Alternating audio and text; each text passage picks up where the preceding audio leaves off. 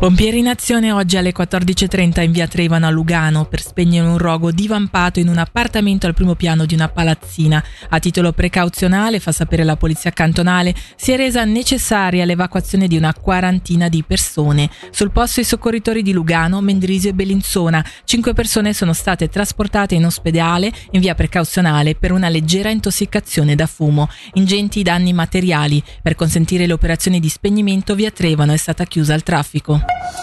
16 giorni di attivismo contro la violenza di genere, una campagna nazionale con incontri, dibattiti e azioni di sensibilizzazione, quest'anno con l'accento opposto sulla violenza psicologica, per la quale ancora non esiste una definizione univoca e che riguarda manipolazione, insulti e svalutazione all'interno del rapporto.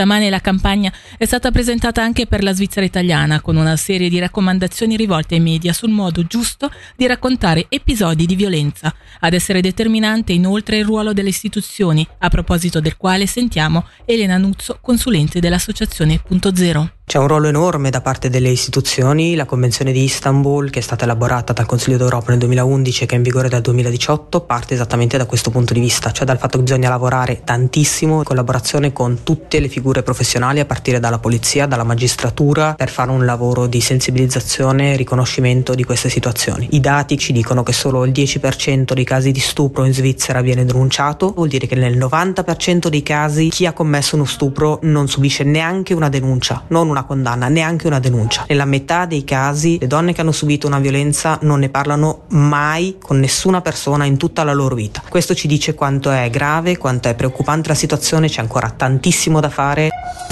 Voltiamo pagina, tutti al lavoro per l'edizione 161 del Carnevale Rabadan. Il comitato questa mattina ha presentato le novità e le riconferme della Kermesse che partirà il prossimo 8 febbraio a Bellinzona. Tra queste i prezzi invariati rispetto alla scorsa edizione e un bicchiere riutilizzabile di in polipropilene. Sentiamo il presidente della società Rabadan, Giovanni Capoferri. Io devo dire con piacere che, che ritorna al pranzo del cuore perché è un momento particolare anche per noi del, del comitato. Per quel che riguarda beh, l'ospite d'eccezione abbiamo scelto il DJ Antoine perché penso che possa essere attrattivo in modo da, da ripetere la, la, serata che abbiamo avuto l'anno scorso con Gabri Ponti. Il bicchiere è un tema sempre ostico, eh, noi ci stiamo adattando al nuovo, al nuovo, regolamento comunale che entra in vigore il primo di gennaio, abbiamo scelto eh, questo tipo di bicchiere in polipropilene che, uh, verrà no- dove verrà messo il nostro, il nostro marchio Rabadan, perciò sarà riconoscibile e sarà messo a disposizione di tutti gli spacci, i bar e le tendine dopo la passata edizione dove i prezzi sono stati ritoccati. Il comitato quest'anno ha ritenuto